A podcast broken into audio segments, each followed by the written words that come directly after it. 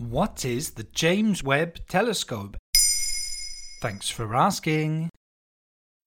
In today's episode, we're going to talk about the most powerful telescope ever sent into space.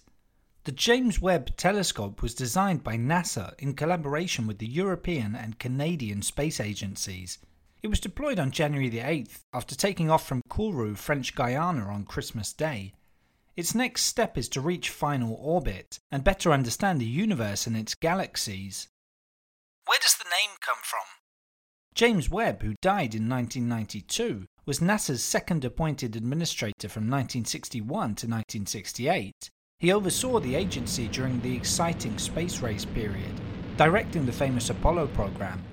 The telescope was baptized well before its construction began in 2002 but controversy could have caused a change of plans.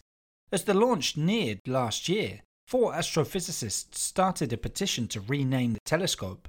They accused the former NASA administrator of being complicit in homophobic discrimination during his tenure. After investigating, NASA rejected the petition on the basis that those allegations were never proven. How far back does the project date? Believe it or not, the telescope's launch was actually more than a decade overdue. Development began as far back as 1996, with Webb seen as the successor to the Hubble telescope that had been launched six years prior. The plan was for Webb to be sent into space for the first time between 2007 and 2011, but that eventually had to be pushed back to 2018 due to technical and financial factors.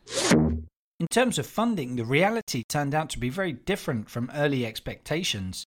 Originally budgeted at around 1 billion US dollars, the telescope ultimately ended up costing 10 times more.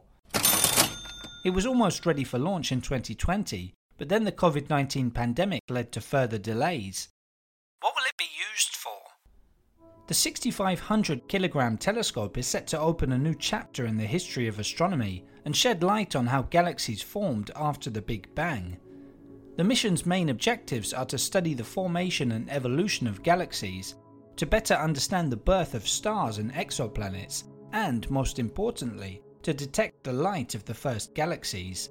Unlike Hubble, which orbits around the Earth, it will orbit around the Sun at the Lagrange L2 point 1.5 million kilometers away from our planet. That's an optimal position for astronomy, as it allows the telescope to stay in line with Earth while orbiting the space enthusiasts among you will be delighted to know that NASA has also created a web page where you can follow the telescope's progress in real time. There you have it. Now you know what the James Webb Telescope is. In under three minutes, we answer your questions. What would you like to know about? Use the comments section to send us your questions.